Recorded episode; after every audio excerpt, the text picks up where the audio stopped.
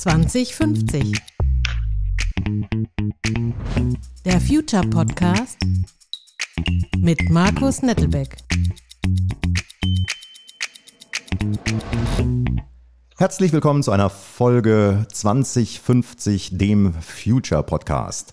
Heute habe ich einen speziellen Gast bei mir aus Berlin, den Anton Hell, und wir möchten heute über einen russischen Wirtschaftswissenschaftler sprechen, den Nikolai Kondratjew. Nikolai Kondratjew ist 1892 geboren und hatte damals schon relativ gute Vorstellungen davon, wie sich Dinge entwickeln, und zwar das in sinusförmiger Form. Aber zunächst einmal zu unserem heutigen Gast. Äh, Anton, herzlich willkommen nach Berlin. Dankeschön, Markus. Freue mich sehr, dabei sein zu dürfen. Sehr gerne. Und wie mit jedem Gast, zunächst erstmal, Anton, wer bist du und was machst du? Äh, Markus, ich bin eigentlich, äh, also A, bin ich äh, Österreicher, äh, schon seit 15 Jahren äh, sess, wohnhaft in, im schönen Berlin. Äh, und ich bin eigentlich, ursprünglich komme ich aus der Hotellerie. Ich habe 1986, 87 meine Ausbildung dort gemacht, bin dann sehr, sehr viel und sehr schnell in der Welt herumgekommen, was ja in der Hotellerie auch tatsächlich ein Vorteil ist, dass man sich die Welt anschauen kann, dass man äh, an vielen Plätzen arbeiten und leben kann. Und bin aber auch 1986, 88 hatte ich auch äh, das einmal die Veranlagung, mich mit Computern sehr äh, für Computer sehr zu interessieren. Netzwerke, Computer. Auf der anderen Seite war es in der Hotellerie damals so, ich sage immer scherzhaft, äh, jeder, der einen PC einschalten konnte, war damals eigentlich schon prädestiniert für eine Rolle in der IT, äh, in der äh, Hotellerie. Und bin dann tatsächlich 1990 ähm, sehr schnell in diesem Bereich dann auch tätig geworden und habe viel gelernt. Und die IT beschäftigt mich jetzt wirklich die letzten 30 Jahre. Jetzt muss ich mal ganz ähm, kurz schon mal einmal dazwischen gehen. 1990, was gab es denn da für IT in der Hotellerie? Oh, äh, Markus, äh, äh das ist, äh, das ist äh, so, deswegen bin ich ja auch so froh, dass ich hier mitmachen darf, weil äh, so eine Fragestellung 2050, dann geht man ja selber zurück 30 Jahre. Und was hatten wir denn damals? Und ich hatte das Glück, dass ich damals für ein Hotel gearbeitet habe in Wien.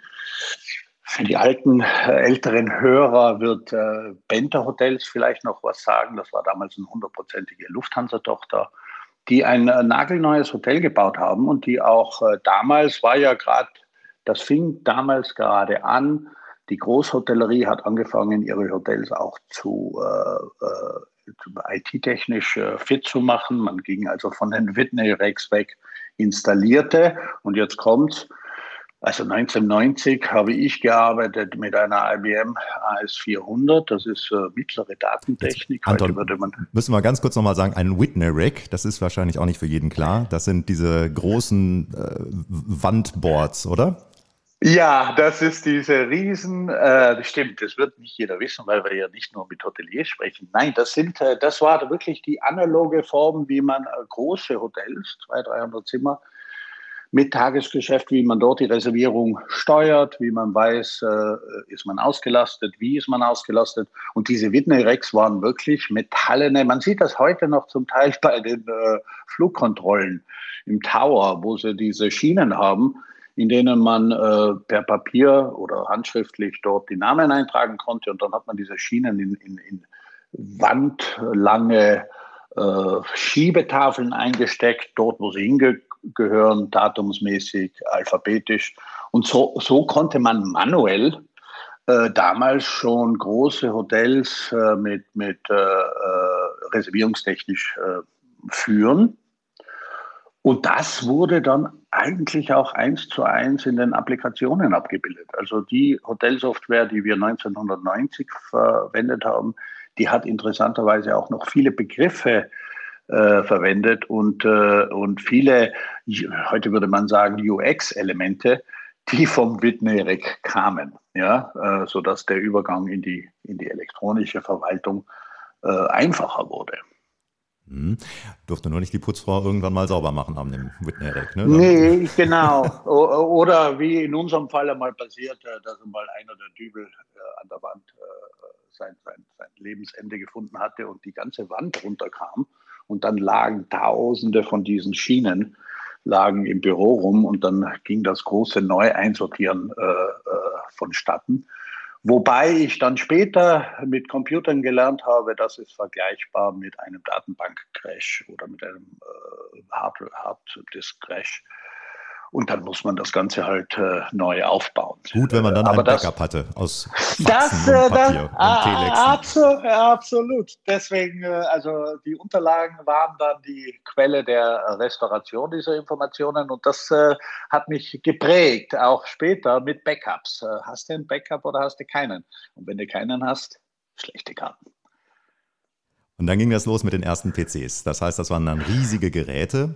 Und äh, ich erinnere mich auch noch, äh, damals Telefonanlagen waren also Monster. Da waren ganze Räume voll mit diesen, äh, mit diesen Geräten. Und äh, Ja. die PCs selber, das waren ja auch Monster zu der Zeit. Also jedenfalls äh, physikalisch in der Größe. Von der Rechenleistung, naja, sehen wir mal ab. Die Bedienung war auch ein bisschen ja, gewöhnungsbedürftig, aber man hat recht schnell doch die Vorteile entdeckt ne, vom, äh, von der IT, äh, an, anstatt von diesen Whitney-Racks, die dann doch sehr, relativ ähm, umständlich und anfällig waren. Also, das, also die IT fand dann sehr schnell eigentlich Einzug in die Hotellerie. Sehr schnell. Äh, Das äh, ist auch äh, die 90er Jahre waren, das, daran wirst du dich auch erinnern, äh, das war sehr spannend. Das, deswegen äh, muss ich auch sagen, ich, ich hatte Glück in meiner Karriere, weil ich äh, einmal eine Ausbildung gemacht habe, äh, was mich auch fasziniert, Hotellerie. Und dann eben äh, meine Affinität zu Computern da erleben konnte. Und dann in, gerade in den 90ern äh, mit dem Beginn des Internets etc., dass man dort auch wahnsinnig viel gelernt hat und auch oft gelernt hat, was ist, was macht Sinn und was ist vielleicht, äh, hört sich auf dem, am, am, am grünen Tisch besser an, als dann in der Praxis, was Effizienz angeht, was äh, Datensicherheit angeht, etc. Wie ging dann deine Reise weiter? Du hast 1990 hast du gesagt, okay, da gab es dann die ersten praktischen Anwendungsfälle mit der IT. Die IT ging in die Hotellerie, hat äh, großen Einfluss da gefunden. Äh, wie war dein persönlicher Weg und der Umgang mit der IT in der Hotellerie? Hast du dich dann mehr der IT gewidmet oder äh, war das mehr Mittel zum Zweck? Nee, das war schon dann, äh, dass ich mich mehr gewidmet habe. Also einmal hatte ich 1991 tatsächlich dann, äh, wie man so schön sagt, ich hatte es dann geschafft, die AS400 einmal zu crashen, äh, weil ich eine Abfrage gestartet habe, die äh, weit über dem lag, was die Maschine äh, konnte.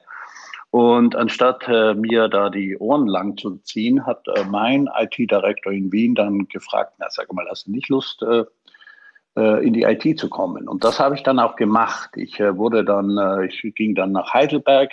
Wie gesagt, man muss dazu sagen, Benta war insofern sehr innovativ, weil IT, weil wir uns eigentlich schon damals messen konnten mit den großen amerikanischen Ketten wie Intercontinental oder wie äh, Hilton, äh, wo wir IT schon sehr strategisch gesehen haben, sehr viel auch ausprobiert wurden in Heidelberg, äh, da, da habe ich, hatte ich zum ersten Mal mit echten PC-Netzwerken zu tun. Das waren äh, Novell-basierende PC-Netzwerke, ein Riesenschritt. Äh, wir haben dort äh, die Büros automatisiert mit so Dingen wie Word Perfect und Lotus 1, 2, 3, alles Vorgängerapplikationen von dem, was wir heute schon kennen aber im Prinzip schon vieles, was wir heute, was wir heute noch nutzen, was damals so langsam äh, für uns erreichbar wurde. Nicht nur für mich in der IT, sondern eben auch für unsere Mitarbeiter, Sales, äh, Operations, die dann mit PCs ähm, äh, mehr und mehr gearbeitet haben. Ähm, ich durfte dann, im Zuge dessen habe ich dann drei Jahre in Moskau in einem sehr großen Hotel ähm, äh, die IT äh, geführt und hatte dort äh, eben auch äh, die ganzen Anfänge von E-Mail-Kommunikation. Damals haben wir noch ein proprietäres System verwendet, das nannte sich äh, Lotus CC Mail. Äh, auch, äh, auch ein ja, äh, erschreckend, was man alles so kennt. Aber äh, was, äh, was so für mich so lehrreich war, war eben, es war der Anfang von einer Zeit, in der wir eben Lotus CC Mail, wir haben uns dann natürlich über Telefonleitungen in die nächsten Knoten eingewählt, um die äh, Mails auszutauschen. Man darf ja nicht vergessen, das war ja damals noch die Zeit, nicht alles war verbunden mit dem Internet oder äh, um es anders zu sagen, fast nichts war verbunden mit dem Internet. Äh, man hatte also, man konnte also mit dem Netz lernte man eigentlich äh, äh, ja, zu, zu, zu kriechen, bevor man laufen konnte. Und das war für mich äh, extrem äh, interessant äh, und hat mich damals äh, wie heute noch fasziniert. Also was werden uns diese Netzwerke, die ja damals gar nicht absehbar waren, 1995, 96, was, wie wird das unser Leben in 25 Jahren äh, verändern? Mhm. Und äh, die IT, die du praktisch miterlebt hast, du bist ja sozusagen, äh, was jetzt die IT in der Hotellerie angeht, auch ein Mann der ersten Stunde, kann man sagen. Und ja. äh, dann ging das weiter mit der Vernetzung. Da haben wir auch gehört, dass äh, in der Zeit, als es noch nicht vernetzt war, hat es auch den Vorteil gehabt, es war wesentlich sicherer alles, aber da kommen wir vielleicht gleich später nochmal drauf. Aber mit, ja. mit, der Vernetzung der Systeme äh, fing ja auch eine ganz neue Ära an. Also bisher war es ja dann immer so, dass man die Systeme lokal genutzt hat, um lokal irgendwas zu verwalten. Mit der Vernetzung gab es ja dann auch die Möglichkeit, sage ich mal, auch Buchungen von A nach B zu schieben und dann, danach äh, nahm die Fahrt der IT ja einen ganz anderen Speed auf oder? Absolut, absolut. Äh, Markus, auch äh, das verfügbare Geld, äh, was wir dann als Industrie in diese IT investiert haben. Also gerade die Vernetzung mit den Buchungssystemen. Ich sage immer scherzhaft, wir haben ja schon E-Commerce betrieben, da hatten wir das Wort noch nicht erfunden. Ähm, weil 1998, 99 war es dann schon so, dass wir die ersten direkten Schnittstellen in die Hotelsysteme hatten von den zentralen Reservierungssystemen oder auch schon die ersten Anbindungen an die, was wir damals alternative Distributionssysteme nannten. Also alles außerhalb der klassischen Hotel, zentrale Reservierung, GDS, Vertriebsnetzwerke. Das musst du GDS, Und, was ist das? Das musst du vielleicht nochmal erklären. Ach so, Entschuldigung, ja, die GDS äh, sind heute noch äh, ja das Rückgrat, äh, denke ich einmal, für die globale, für das globale Tourismusgeschäft. Äh, GDS steht für Global Distribution Systems. Und das war, war oder sind die Systeme, die ab den 60er Jahren von Airlines eigentlich entwickelt wurden, weil die ihrerseits natürlich das Problem hatten, dass sie bereits global agierten. Aber das Ausstellen eines Tickets war ein abrechnungstechnischer äh, ja, Marathon. Und da sich der Kunde natürlich auch immer schneller bewegte, immer mobiler wurde, äh, vielleicht auch äh, mehr und mehr die Nachfrage entstand, dass man eben wirklich kurzfristig am Flug von New York nach äh, Frankfurt bucht, in den 60ern schon, äh, haben die Airlines angefangen, äh, ihre eigenen Reservierungssysteme zu entwickeln und daraus entstanden, was wir heute, was heute noch äh, aktuell äh, existiert, eben diese globalen Distributionssysteme der Airlines, äh, vier an der Zahl oder fünf, je nachdem, wie man sieht, heute, äh, wo sich die Hotellerie dann auch in den späten 80ern, äh, Anfang der 90er mit ihren zentralen Reservierungssystemen bereits angedockt haben aus der Motivation heraus äh, zu sagen, wenn der Gast im Reisebüro einen Flug bucht, dann wäre es schon sehr praktisch, wenn er in einem äh, Durchgang auch Hotels buchen könnte. Und so haben die Airlines dann äh, Hotelverfügbarkeiten äh, und Preise in diese Systeme übernommen. Äh, anfangs lief das alles über Telex und über, über ja, Fax und äh, ich weiß nicht, Pony Express. Aber natürlich in den 90er Jahren wurde der Druck äh, immer oder die, die äh, Opportunity immer größer zu sagen, wir vernetzen diese Systeme eben auch so, dass wir dann ähm, Buchungen direkt durchschieben können und dass wir vielleicht, und das war eines der spannendsten Projekte, die ich wahrscheinlich äh, in meinem Leben gemacht habe, dass wir dann auch so langsam darüber nachdenken können, ob ich denn in meinen Systemen, Hotelsystem, zentrale Reservierung und alle angeschlossenen Vertriebskanäle, ob ich denn dort äh, etwas herstellen kann, was äh, uns als sehr wichtig erschien, nämlich diese, wir nannten das Last Room Availability. Die Idee war, dass äh, ganz egal, ob du als äh, Gast im Hotel nachfragst, ob ein Zimmer frei ist oder ob du äh, irgendwo auf der Welt an irgendeinem Kanal sitzt und schaust, ob ein Hotelzimmer frei ist, dass die Daten, die vorliegen, ziemlich Echtzeit die Verfügbarkeit wiedergeben, die vorhanden ist, um eben besser, schneller verkaufen zu können. Das war damals revolutionär. Wenn man heute schaut, äh, bei IKEA, da kann ich praktisch als Kunde von überall in jedes Lager reingucken, sind die Teile da, sind die nicht da. Ne? Damals war das aber wirklich schon revolutionär, dass man in Echtzeit mehr oder weniger sehen konnte, okay, habe ich da noch eine Verfügbarkeit von einem Zimmer oder nicht. Und es dann, war ab. Hm? Entschuldigung? Ja, es war, ja, ich wollte das nur bestätigen, Markus. Tatsächlich revolutionär, wenn man auch weiß, wie damals die Netze aufgebaut waren, also das Internet äh, und äh, doch noch eine mangelnde Verfügbarkeit von Konnektivität. Unter dieser Maßgabe war das schon revolutionär, hat auch entsprechend viel Geld gekostet, um es herzustellen. War auch mehr oder weniger exklusiv bei den Reisebüros angesiedelt. Also man konnte das jetzt wenig von zu Hause machen. Der nächste Schritt kam ja dann, als dann wirklich das Internet, sage ich mal, in die breite Öffentlichkeit ging und man dann tatsächlich auch die Möglichkeit hatte, indirekt auf diese sogenannten GDS-Systeme ja zuzugreifen, indem da irgendwelche, äh, sage ich mal, Portale vorgeschaltet waren, die es einem normalen Menschen ermöglicht haben, auch damit zu arbeiten. Danach wurde noch mal, kam nochmal so ein richtiger Boost in diese Sache, oder? Absolut, absolut. Das hat uns, äh, das hat auch, äh, das hat die Industrie auch vor äh, interessanten, wie ich finde, technischen Hürden gestellt. Also damals war ja, haben wir mal festgestellt, was Skalierung heißt. Auf einmal hatten wir nicht 100 Anfragen pro Buchung, auf einem zentralen Reservierungssystem, sondern wir hatten dann vielleicht 10.000 Anfragen, Shopping Requests auf für jede Buchung. Das hat zu äh, ihrem Ausbau der Infrastruktur geführt, aber auch zu Herausforderungen. Aber es hat vor allen Dingen dazu geführt, dass sich äh, der Endgast, äh, unser, unser Gast, dass, die, dass wir es ihm ermöglichten, wesentlich schneller, wesentlich mobiler zu sein. Das ist, die, ja. Das die physische.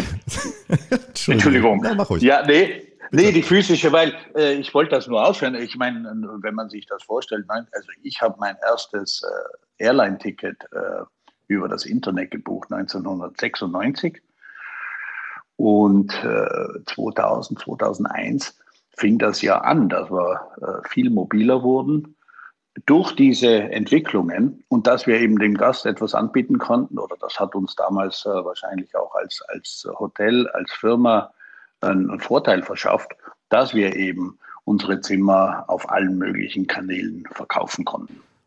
Und dann ging die ganze Geschichte weiter, dass dann äh, von den einzelnen Desktops, wo man dann damals über, aufs Internet zugegriffen hat, dass auf die mobilen Geräte, auf alle möglichen Devices jetzt äh, geschoben worden ist. Wo war deine Rolle dabei? Was hast du gemacht in der Zeit? Na, ich habe äh, bis 98 war ich tatsächlich im Hotel zuständig äh, für die äh, dort verbaute Infrastruktur und Technologie.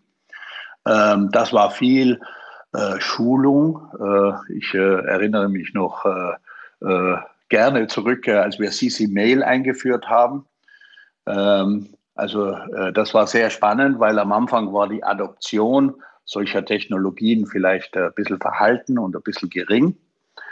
Aber mit der Zeit und durch organisatorische Änderungen hat man diese Adoption eben äh, vorangetrieben. Und äh, es war dann tatsächlich irgendwann so weit, dass wenn äh, bei uns die Systeme ausfielen, was durchaus mal passieren kann, dass ich oft den ersten Anruf, äh, das System läuft nicht, nicht vom Frontdesk erhalten habe, dort wo die äh, Hotelsoftware auch äh, nicht verfügbar war, sondern von einem CC-Mail-User, der nicht mehr ins System kam.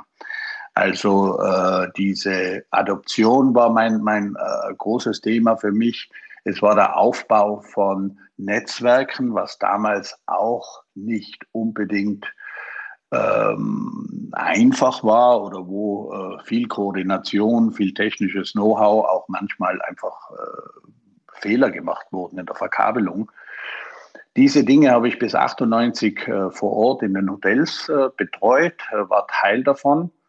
Und danach bin ich äh, tatsächlich ähm, äh, im Rahmen dieses Projektes, dass wir alle Hotels anschließen wollten an dieses, ähm, an dieses zentrale Reservierungssystem, äh, bin ich dann, war ich im Head Office in, ähm, in der USA und habe von dort aus weltweit die Hotels mitgeholfen, muss ich dazu sagen, weltweit die Hotels eben A auf die PC-Netzwerke umzustellen und B die entsprechenden Interfaces und die Telekommunikationsleitungen äh, verfügbar zu machen für die Hotels für jemand, der jetzt nicht in der Branche ist, ist schon äh, ganz schön, wie sag ich mal, komplex dieser ganze Sachverhalt. Wie kommen die Buchungen von dem, sag ich mal, jenigen, der buchen will, tatsächlich dann in das Hotel rein?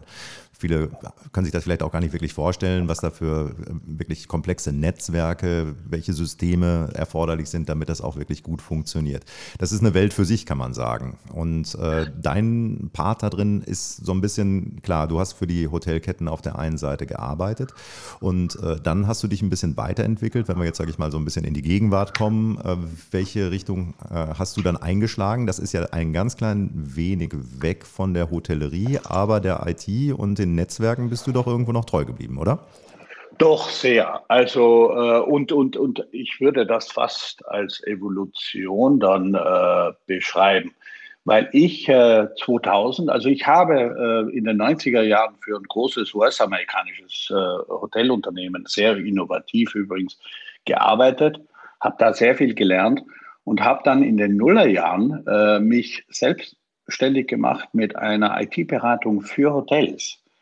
Und zwar war mein, äh, mein Gedanke, der war auch nicht falsch, dass äh, das, was wir in den 90ern und Anfang der Nullerjahre gemacht haben und das, was auf die Industrie im Sinne von äh, Vernetzung, äh, IT-Technik, äh, Datensicherheit, was auf die Industrie zukommt, nämlich auch auf die, sagen wir mal, kleinere Hotellerie, also nicht die kettengebundenen, äh, die weltweit agieren und die vielleicht auch die Budgets haben, sondern die Hotels, die sich trotzdem mit IT äh, beschäftigen, die äh, sich trotzdem diese, dieses Potenzial anschauen wollen, dass die vielleicht nicht die organisatorischen Voraussetzungen haben, um äh, sich äh, da, äh, da zu nähern und vielleicht eben auch ähm, Beratungsleistung brauchen, weil sie das nicht im Haus oder in ihren kleinen, kleineren Organisationen noch nicht vorhanden war.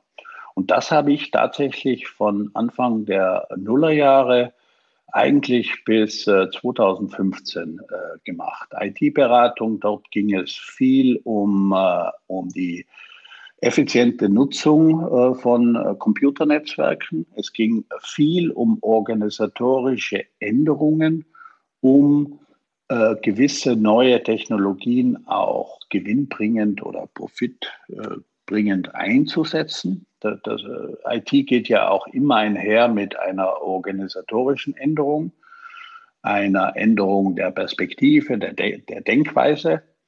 Das waren Beratungs, äh, ja, beratungsintensive 15 Jahre in der Hotellerie.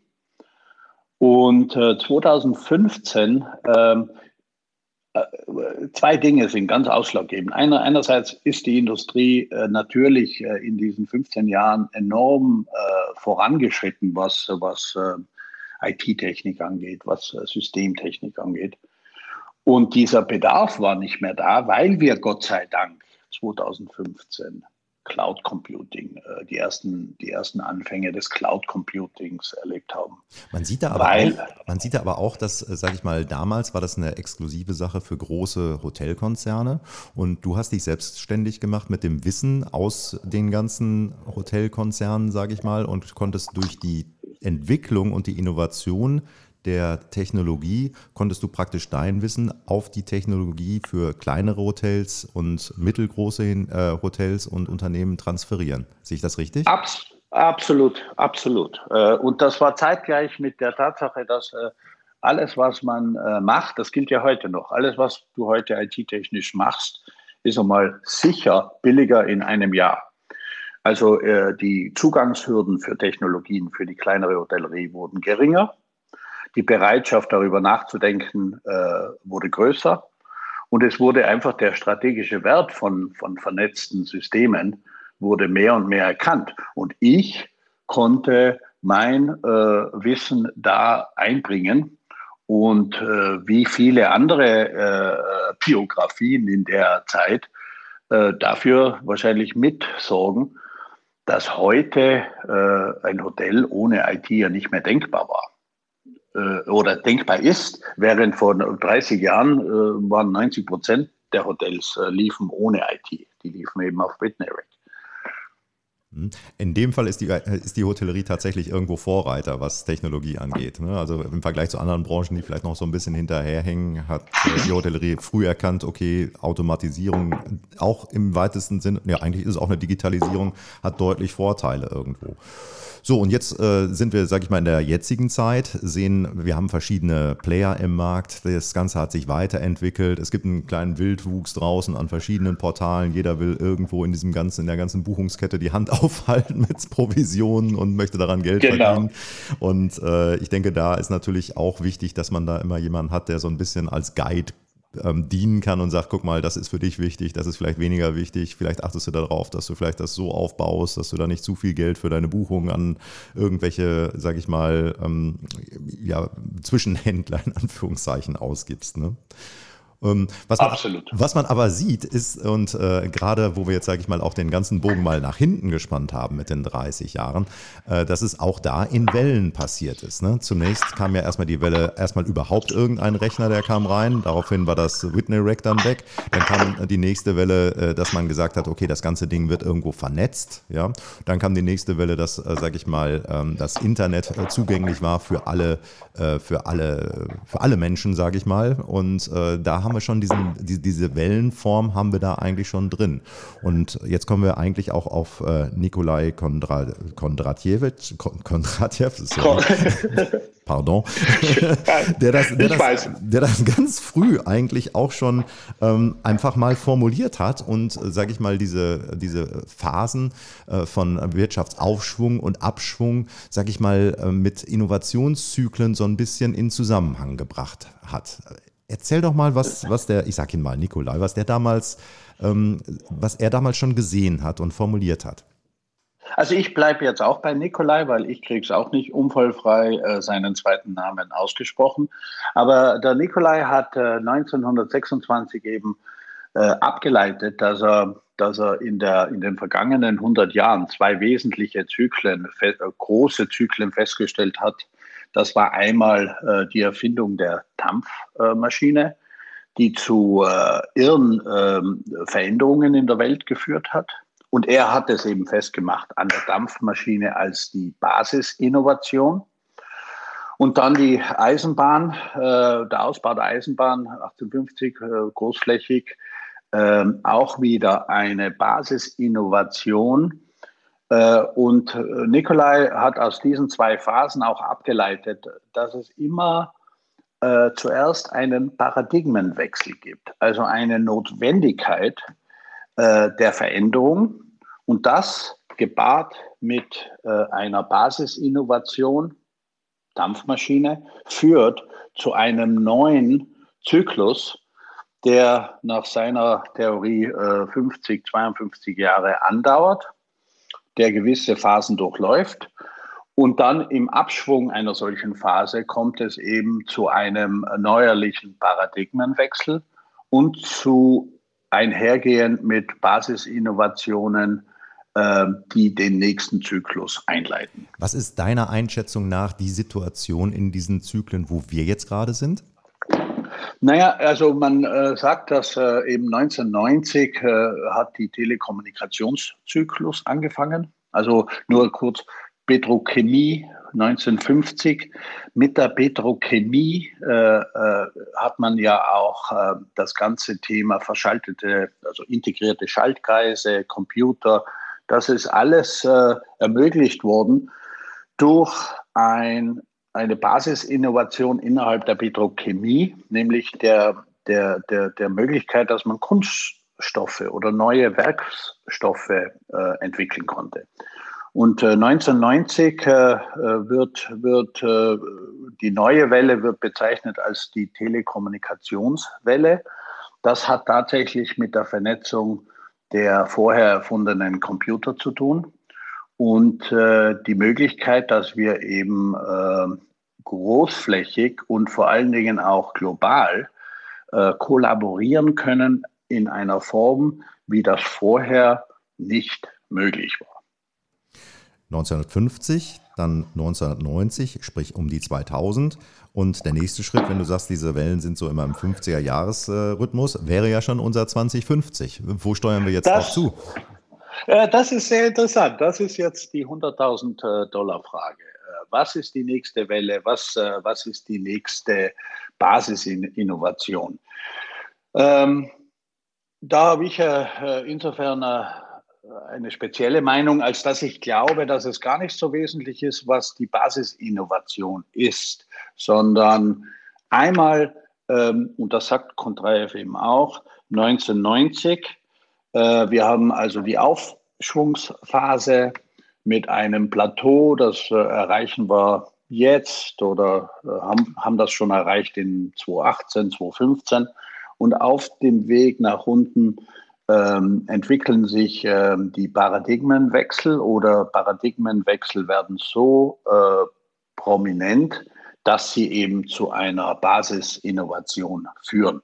Das heißt, äh, ich behaupte, dass wir in der Absprungphase sind äh, der letzten äh, Nikolaischen Welle.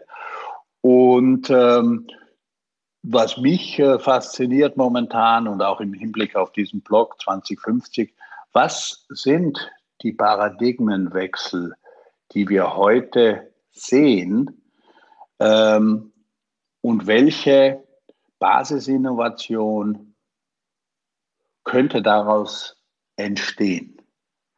Wobei ich dazu sagen muss, dass ich nicht weiß, ob, ob, ob es wirklich die Basisinnovation im Sinne von ganz etwas Neuem ist oder in unserer Zeit vielleicht nur die intelligente Vernetzung vieler Innovationen, die wir ja heute schon äh, sehen, sei das künstliche Intelligenz, sei das Biotechnologie, sei das äh, psychosoziale äh, Entwicklungen. Äh, ob das nicht eher ein Verbinden dieser, dieser Teilinnovationen ist und äh, dass wir gar nicht mehr so sehr äh, physisch jetzt irgendwie eine Dampfmaschine in den nächsten zehn Jahren entwickeln, die, äh, auf die wir dann ableiten können, das war die einleitende Innovation für den nächsten Zyklus. Also ich denke, das sieht man aber auch schon, diese Ab also gerade die Vernetzung von allem und jedem, das ist, glaube ich, genau der Trend, der jetzt äh, der sichtbar ist, wo auch, sage ich mal, andere Gäste in unserem Podcast eigentlich auch schon darauf hingewiesen haben. Und äh, dass das ja dahin führt, dass wir nicht nur die Gegenstände, also Internet of Things, dass die alle miteinander verbunden sind und äh, sondern auch tatsächlich dann wir Menschen dann selber in irgendeiner Form durch äh, was weiß ich bionische Implantate in irgendeiner Form und äh, ich glaube, das ist tatsächlich dann auch wieder eine eine Revolution in dem Sinne, dass wir, sage ich mal, Teil des Gesamtnetzwerkes irgendwo werden und andersrum. Absolut. Ich, ja, und ich äh, bin, deswegen war ich auch, äh, mir hat der Begriff von Tom äh, sehr gefallen. Also äh, Mikro, ah, jetzt habe ich es wieder nicht äh, auf dem Schirm. Das waren Mikro, die Mikro Degrees. Das war aus dem Mi letzten Podcast von Tom Lincolns, genau. Ja, oder ganz, äh, und diese Mikro Degrees für mich, ähm, das ist deswegen auch so spannend, weil ich glaube, es geht gar nicht so sehr, ob ich jetzt in 30 Jahren per Implantat mit dem Internet vernetzt bin. Das ist vielleicht, äh, das mag eine, eine, eine, eine Entwicklung sein. Aber was ich mit dem Übergreifenden so spannend finde, ist, dass wir heute mehr und mehr erkennen, äh, dass eine, eine siloartige Ausbildung nichts mehr bringt. Oder wenn wir im Wirtschaftsleben schauen, also klassische Produktentwicklung früher, ja, das Engineering, Marketing, die arbeiten mehr oder weniger nebeneinander. Dann wird das in den Markt gebracht. Äh, äh, erst später äh, überlegen wir uns, wie wir das Ganze recyceln. Also dieses, diese siloartigen äh, Denkmuster, glaube ich, brechen auf. Und ich glaube, die, der Paradigmenwechsel ist, dass wir heute schon eher ganzheitlich auf gewisse Dinge schauen. Ich mache das zum Beispiel auch fest an der Softwareentwicklung. Ähm, das fasziniert mich, weil wir vor 15 Jahren vollkommen anders Software entwickelt haben, wie wir das heute tun. Und heute ist es schon ein äh, eher integrativer Ansatz und ein ganzheitlicher Ansatz.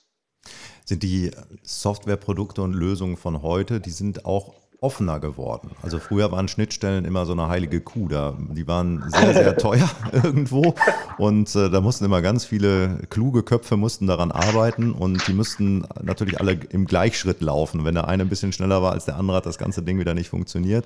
Und heutzutage geht man äh, in eine Welt, in denen man in einem Market Store klickt man sich irgendwelche Sachen zusammen und das geht dann über sogenannte APIs. Äh, funktionieren die dann einfach zusammen, weil eh sowieso alles in der Cloud ist. Und äh, das, äh, da hatten wir das, die Diskussion auch letzte Woche schon mal ganz kurz zu dem Thema, äh, fordert natürlich eine ganz andere äh, Ausbildung, eine ganz andere Bildung generell und ein ganz anderes Verständnis von, wie baue ich jetzt was irgendwo auf.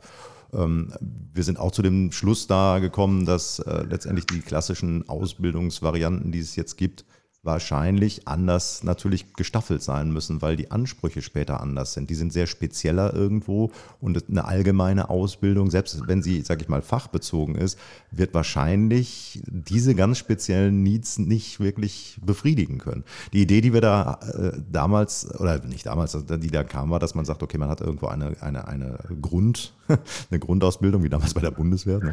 in, in Bereich, irgendwie sowas. Ja? Aber ein gutes Bild, ein gutes gutes Bild, ja. Und setzt dann, ähm, es waren übrigens Nanodegrees, hat er gesagt, ne? also nicht Mikro, sondern Nano, und setzt dann im Prinzip irgendwelche Module da drauf, die dann für den, die einen dann für den Job, den man dann zu erledigen hat, fit machen. Und diese Jobs selber sind auch Jobs, die halt nicht so Lifetime-Jobs sind, sondern das sind halt äh, wie Projekte im Prinzip. Das eine länger, das andere ein bisschen weniger lang, das andere, sage ich mal, anspruchsvoller, das andere weniger anspruchsvoll, dass man sich praktisch fit macht für den Job, der da gerade kommt, mit äh, einzelnen Modulen, äh, die man dann, ähm, die man dann sich aneignet. Ja?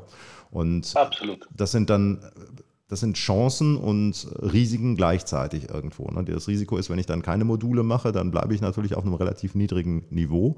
Auf der anderen Seite habe ich natürlich die Möglichkeit, auch mit zusätzlichen Modulen mich in eine Richtung weiterzuentwickeln, wie ich vorher vielleicht gar nicht so auf dem Schirm hatte. Und es gibt natürlich dann auch die Möglichkeit, denke ich mal, wenn man mal so ein bisschen nach vorne in die Zukunft spinnt, mit den Modulen auch mal einen Wechsel zu machen. Also heutzutage ist man ja nach wie vor immer noch so ein ganz klein bisschen so eingefahren in eine Richtung und macht das dann mehr oder weniger weiter. Ja, dann gibt es so ein bisschen, geht man vielleicht so von der Hotellerie so ein bisschen in die IT oder sowas, aber so richtig weg geht man davon dann ja dann auch nicht wirklich oder vielleicht einmal und dann war es das. Und in der Zukunft wird es dann wahrscheinlich eher so sein, dass man äh, doch durchaus mal vielleicht ganz andere Dinge macht, weil man vielleicht die Möglichkeit hat, sich mit solchen Modulen mal in diese eine und in die andere Richtung weiterzuentwickeln, weil gerade irgendwo ein Bedarf da ist. Absolut, äh, würde ich voll unterschreiben. Ich würde zum Beispiel auch meinen, dass wir in der IT eben durch diese Komponen komponentenbasierte Architekturen, die wir ja wirklich schon erleben, auch im praktischen Einsatz, dass wir eben, ähm, dass wir eben Probleme anders lösen. Also wir haben nicht mehr den Anspruch, wir erfinden das Rad nicht mehr neu, sondern ich, äh, so langsam gewöhnen wir uns daran, dass wir Best of Breed äh, miteinander vernetzen und nicht äh, jedes Mal äh, das gleiche Problem mit einer neuen Lösung äh, versuchen zu beantworten. Und diese, diese Verteilung von Wissen und die, die Möglichkeit, dass ich eben komponentenbasiert aufbauen kann, beschleunigt unsere Entwicklung beschleunigt äh, die hoffentlich auch die, die Adoption von neuen Technologien, von neuen Systemen. Und das, äh, glaube ich, ist ein ganz wesentlicher Paradigmenshift, den wir tatsächlich sehen. Also da, da kommen spannende Zeiten auf uns zu. Und äh, ich, äh, wir haben diese Diskussion haben wir auch noch weitergeführt. Und äh, wir sehen natürlich, Risiken könnten da passieren, aber da stecken auch sehr, sehr viele Chancen drin, sage ich mal, die Gesellschaft äh, in der Zukunft wieder vielleicht ein bisschen mehr Richtung Mensch zu führen, wobei die digitale, äh, sag ich mal, die digitalen Welten, sag ich mal, die Jobs übernehmen, die wir vielleicht nicht machen wollen. Äh, der Tom hat das äh, letztens so formuliert, äh, dass mein digitales, mein digitaler Klon, ja, ja der ja. Genau, der soll das mal machen, wo ich keinen Bock drauf hat, hat er gesagt. Und das fand ich eigentlich sehr sympathisch. Da steckt eigentlich auch die Chance drin, dass man sagt, okay, komm, äh, es gibt Dinge, die können dann digitalisiert werden und äh, das, was jetzt, sage ich mal, den Menschen bleibt, ähm, was sie dann wirklich noch machen können und was in deren Kernkompetenz, im wahrsten Sinne des Wortes, in deren DNA liegt, ist vielleicht sich auch ein bisschen mehr um die Menschen selber zu kümmern irgendwo, weil das andere wird irgendwie automatisiert digital erledigt. Das wäre natürlich eine schöne ah. Utopie.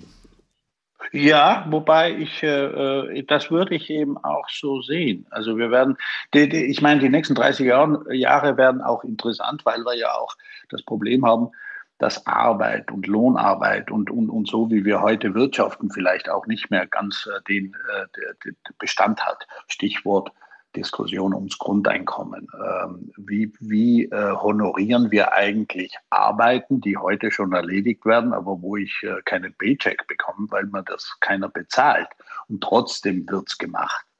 Also äh, Wertschätzung von Arbeit, Wertschätzung von Zeit und das äh, Abnehmen äh, von, von diesen ja, mundänen äh, Tasks, das würde ich auch in 30 Jahren so sehen. Mit den entsprechenden Risiken, aber für Risiken, äh, da werden wir auch Antworten finden.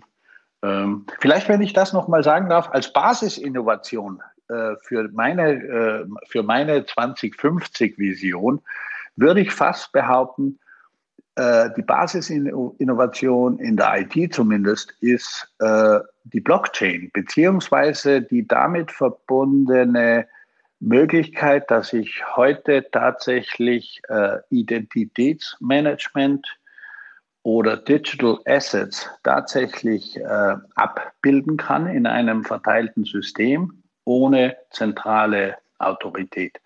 Ich glaube, das wird also, oder das ist für mich einer dieser Innovationen, äh, die 2007, 2008 mit der Blockchain angefangen haben, die glaube ich 2050 viele solcher Visionen unterstützen wird, auch mit dem notwendigen Maß an Sicherheit.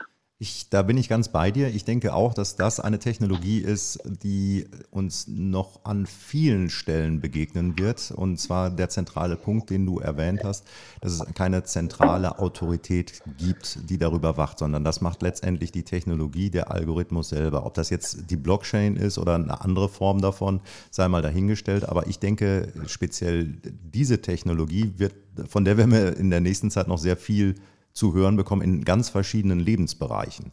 Ja, also Ganz es, bestimmt, ja. Es fing ja an mit, den, mit, der, mit der Kryptowährung, mit Bitcoin. Klar, da bietet sich das für an, aber alles, alles wo man irgendeinen Trusted Service für braucht, wo, wo im Prinzip zwei Parteien auf irgendwas vertrauen, um dann miteinander irgendetwas zu machen, da, da, das schreit förmlich nach so einer Technologie. Und äh, wenn jetzt, sag ich mal, die zentrale Autorität fehlt, das hört sich jetzt so ein bisschen, ach, das ist also martialisch an, die zentrale Autorität. aber wenn die neutral ist, ist ja alles in Ordnung. Aber das ist ja auch nicht unbedingt immer und überall der Fall. Und äh, da kann, sage ich mal, eine künstliche, ähm, sage ich mal, ein Algorithmus, der an sich neutral sein muss in dem Fall, kann da durchaus sehr hilfreich sein in ganz vielen anderen äh, Bereichen, die wir uns jetzt vielleicht spontan vielleicht gar nicht vorstellen können. Ich denke jetzt vielleicht jetzt einfach mal Währung, hatte ich auch mal eine Diskussion in dem Bereich, äh, ein bisschen abschweifen vielleicht, aber es hat mit der Blockchain auch zu tun. Ähm, wenn ich jetzt in einem Staat bin, wo ich eine Währung habe, wo dann die ähm, Zentralbank des Staates nicht wirklich unabhängig ist, ja, dann kann ich meine mache ich mein Geld, druck mache ich die Maschine an und sowas und dann ist es nicht wirklich ein, ein dann ist die Währung nicht viel wert irgendwo, ja, und in dem Moment, genau. wo ich dann sage, okay, ich habe jetzt eine, ein, ein, das geht schon jetzt mit einem Bitcoin, klar, mit, mit allen Vor- und Nachteilen, was dazugehört, aber äh, der Bitcoin selber, der reagiert definitiv nicht auf die Machtgelüste eines, äh, sage ich mal, ähm, Staats sag ich mal, Staatsoberhauptes, was jetzt gerade mal in irgendeine andere Richtung tickt. Ne? Also der, das ist da immun vor. Ne? Absolut. Und ich würde sogar behaupten, dass das ganz die wesentliche, ja, das ist das Wesentliche. Wir können digital in Zukunft Vertrauensnetzwerke aufbauen, die wir ja äh, seit äh, Menschengedenken wirklich äh, auch im Analogen aufbauen. Es, äh, unser gesamtes Leben funktioniert ja nur auf Basis von Vertrauen und auch enttäuschten Vertrauen natürlich. Aber Äh, Vertrauensnetzwerke haben wir im analogen, im digitalen. Ähm, äh, mit der Blockchain können wir das aufbauen. Und es geht mal gar nicht so sehr, dass keine zentrale Autorität da ist. Ich, ich gehe jetzt einmal hier, äh, hast du ein Backup oder hast du keinen? Äh, ich, ich gehe jetzt einfach davon aus, wenn, wenn äh, hier in Europa alle Rechenzentren aus, aus irgendeinem Grund ausgenockt werden, was, was durchaus möglich ist. Äh, Naturkatastrophen, die Sonne äh, schickt uns einen Sonnensturm und, und, und, und hier erleben wir einen, einen elektromagnetischen Puls und unsere Rechenzentren fallen aus dann brauche ich verteilte äh, Netze, ich brauche verteilte Datenhaltung, ich brauche eben keine oder jede Autorität, jede zentrale äh, Prozessoreinheit ist auch ein Single Point of Failure. Also rein IT-technisch, rein architektonisch äh, ist das einfach eine wesentlich auch energieeffizientere äh, Architektur, wenn ich das auf ähm, auf viele, viele äh, Prozessoren äh, teilen kann, die auch geografisch so unterschiedlich sind, dass ich im Falle eines, eines Desasters das Ganze wieder äh, wiederherstellen kann. Also Redundanz ist definitiv viel höher da, der Vertrauensfaktor ist höher da. Energie ist, glaube ich, noch ein Thema in der Blockchain, weil sehr viel gerechnet werden muss. Da arbeitet man aber, glaube ich, dran. Ich glaube. Wobei, ja? nee, da muss ich, äh, da muss man jetzt fairerweise dazu sagen, das hat mit der Technologie, also mit Blockchain per se nichts zu tun. Das ist die Charakteristik, wie Bitcoin aufgesetzt ist. Also Bitcoin hat ja auch einen endlichen äh, Schürfalgorithmus, also irgendwann ist der letzte Coin geschürft. Ähm, grundsätzlich glaube ich sowieso, Bitcoin für mich ist eigentlich ein Gesamtkunstwerk. Äh, ich glaube nicht, äh, also das, ich sehe das als Gesamtkunstwerk, aber vielleicht ist das ein Thema für einen anderen Blog. Aber dass das so energiehungrig ist, hat damit zu tun, wie diese, Block, wie diese spezielle Blockchain äh, aufgesetzt ist und wie auch das Schürfen vor sich geht. Aber was von der Blockchain bleibt, und zum Beispiel gibt es IOTA, also es gibt unterschiedliche äh, Verfahren, das kann ich durchaus energieeffizient äh, aufbauen und trotzdem diese, dieses Vertrauen äh, herstellen, weil keiner, kein singuläre Entität kann die, die, diese resultierende Blockchain äh, verändern. Ähm, also deswegen mit der Energie, äh, das ist eher so ein Bitcoin-Thema, äh, wie es aufgesetzt ist, aber die darunterliegende Technologie hat diese hat nicht unbedingt diesen intrinsischen Nachteil, sondern das ist eher äh, geschuldet der Bitcoin. Gut, und das wäre das wär jetzt eigentlich auch nicht wirklich das große Problem, weil wir schauen ja auch 30 Jahre nach vorne und das wäre jetzt eigentlich Eben. eine technische Herausforderung, die man mit Sicherheit spätestens dann in den Griff bekommen hätte. Aber was mich zum Beispiel fasziniert ist, dass wir ja heute, also ich komme, vielleicht schließt sich der Kreis, 1990, wir hatten eine AS400, das ist ein Mainframe. Und die Terminals waren dumme, wir haben sie auch Dumb Terminal genannt. Also das waren ein, eigentlich nur Bildschirme, die diese Signale angezeigt haben. Heute habe ich 12 Milliarden, also nach letzten Schätzungen 12 Milliarden End-Devices, Human End-Devices, also Mobiltelefone, Desktops, ähm, äh, iPads, was, was der Teufel. Ähm, das sind Maschinen, die haben alle eine irre Rechnerleistung. Äh, viele Applikationen sind aber nach wie vor so aufgebaut, dass ich eigentlich einen zentralen Rechner anfrage, der schickt mir einen Datastream und meine Maschine macht nichts anderes, als dass es das irgendwie vielleicht mit ein paar Farben äh, aufhübscht. Aber wenn du einmal in die Prozessorleistungen reinschaust, diese ganzen Prozessor sind einfach unterbeschäftigt. Und wir haben ja mit SETI, äh, ich weiß nicht, ob, ob das was sagt, äh, Search for Extra, Extraterrestrial Intelligence, ist, wir haben ja schon Systeme, die so weit sind, dass sie sagen, äh, du magst du mir deine Rechnerleistung, deinen Prozessor überlassen? Crowd Computing. So, also, danke, Markus. Das ist jetzt der, der Term. Und dieses Crowd Computing, äh, ich glaube, wenn wir heute eben in die Energieverbräuche reinschauen, was unsere E-Mail-Server alle brauchen, etc. Wir haben also sehr, sehr viel Computing Power, der eigentlich oft zu 80 Prozent nur idle vor sich hin den Strom verbraucht, nur weil es eingeschalten ist. Und die Frage, wie wir Netze aufbauen werden, die äh, vielleicht eben die Masse der angeschlossenen Devices dann auch nutzen kann und ich nicht unbedingt ein Rechenzentrum brauche, um jetzt Großrechenaufgaben zu, zu bewerkstelligen. Das ist zum Beispiel A, für mich sehr spannend. B, dafür ist halt auch wieder diese Philosophie der Blockchain, der verteilt, des verteilten Computings, des verteilten Vertrauens äh, so instrumental und so essentiell. Das ist ein ganz, ganz spannender Gedankenansatz. Das bedeutet, wir könnten eigentlich äh, in, in, in, einer etwas ferneren Zukunft komplett auf Rechenzentren äh, verzichten, weil, sage ich mal, die Devices, die wir sowieso bei uns rumtragen, haben so viel Rechenpower dann, dann kann man über sicheres, verteiltes, sage ich mal, berechnen, über Vertrauensnetzwerke, basierend vielleicht auf Blockchains, werden wir die gesamten Rechenzentren zentral los und machen die Cloud, verteilen die praktisch in unsere Hosentaschen. Absolut. Also das äh, würde ich meinen, ist die logische Evolution sowohl, äh, also grundsätzlich TCP/IP, das Internet, das Protokoll. Das Protokoll ist ja heute so aufgesetzt, dass wir eigentlich auf alten auf alten Leitungen das laufen lassen. Der deutsche Internetverkehr international läuft, glaube ich, immer noch zu 70 Prozent über Hanau. Das ist aber nicht äh, äh technisch bedingt durch das TCP/IP-Protokoll, sondern das ist einfach baulich bedingt, weil halt dort alle Leitungen zusammenlaufen. Von dort gehen wir dann in die transatlantischen äh, Leitungen. Äh, aber das sind alles Single Point of Failures. Jetzt, ich kann mit dem TCP/IP ein Peer-to-Peer-Netzwerk aufbauen.